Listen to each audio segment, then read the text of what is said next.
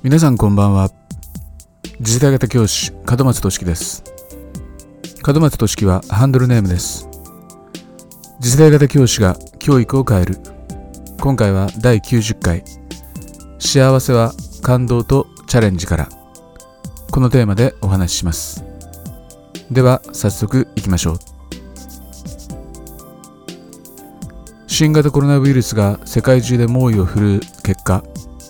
私たちは外出を控えコミュニケーションに過敏になり経済的にも心理的にもダメージを受けています。そんな中で我慢強く日々の生活を送っていくには私たち一人一人がちょっとした幸せを感じることが大切なんじゃないかなと思います。私たちが幸せを感じてそれを一人でも多くの人たちとシェアすることができれば楽しくなると思いませんか？ここである記事を紹介します。ベネッセ総合教育研究所が教育関係者向けに発行しているビュー21という雑誌の4月号に幸福のあり方に関する記事が掲載されていました。以下はその概要の一部です。経済学では幸福を所得や社会的地位物的財などの地位財と健康や社会への帰属意識愛情といった非地位財とに分類しています。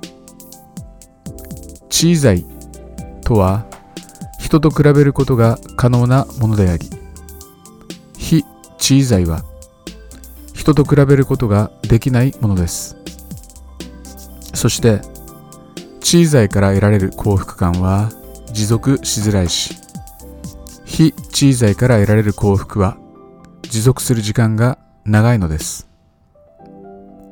以前どんな心的傾向の人が幸せなのかについて調べるために1500人を対象としたアンケート調査を行いました。その回答を因子分析した結果、幸福度が最も高い人は、下記の4因子を全て満たしていたことが分かりました。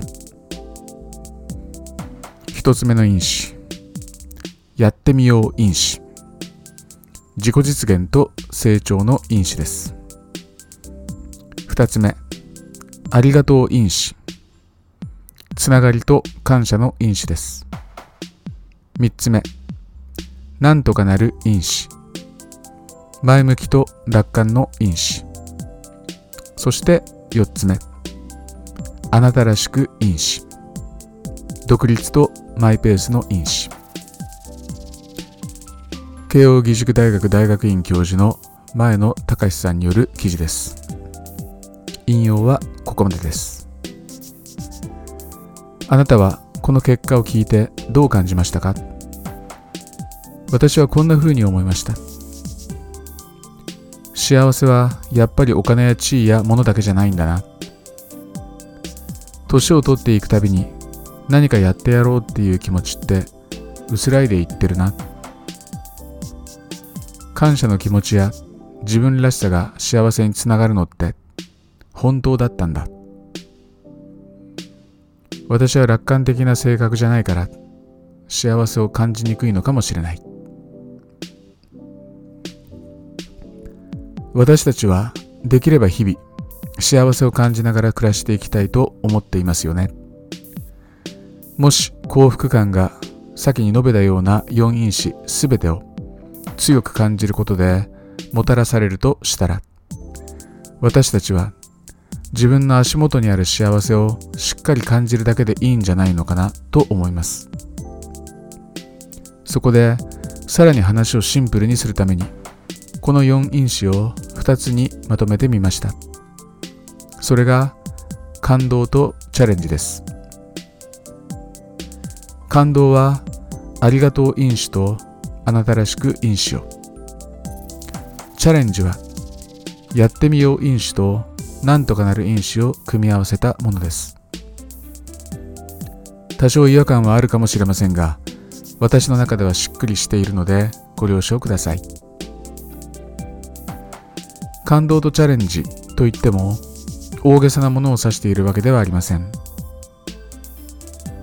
子供がお手伝いできるようになって感動したとか通販でこんなに役に立つグッズを手に入れたとか毎日腹筋20回を1ヶ月続けて体を引き締めるチャレンジをしています。こういったくらいの内容です。でもこんな風にちょっとした感動を味わったりちょっとしたチャレンジを続けたりすることで幸せを感じることができたとしたら素晴らしいと思いませんか？幸せはいつか訪れるものではありません。そして大きなものである必要もないと思っています。あなたの心が動き成長しているといった実感が毎日得られればそれは幸せであると言えますよね。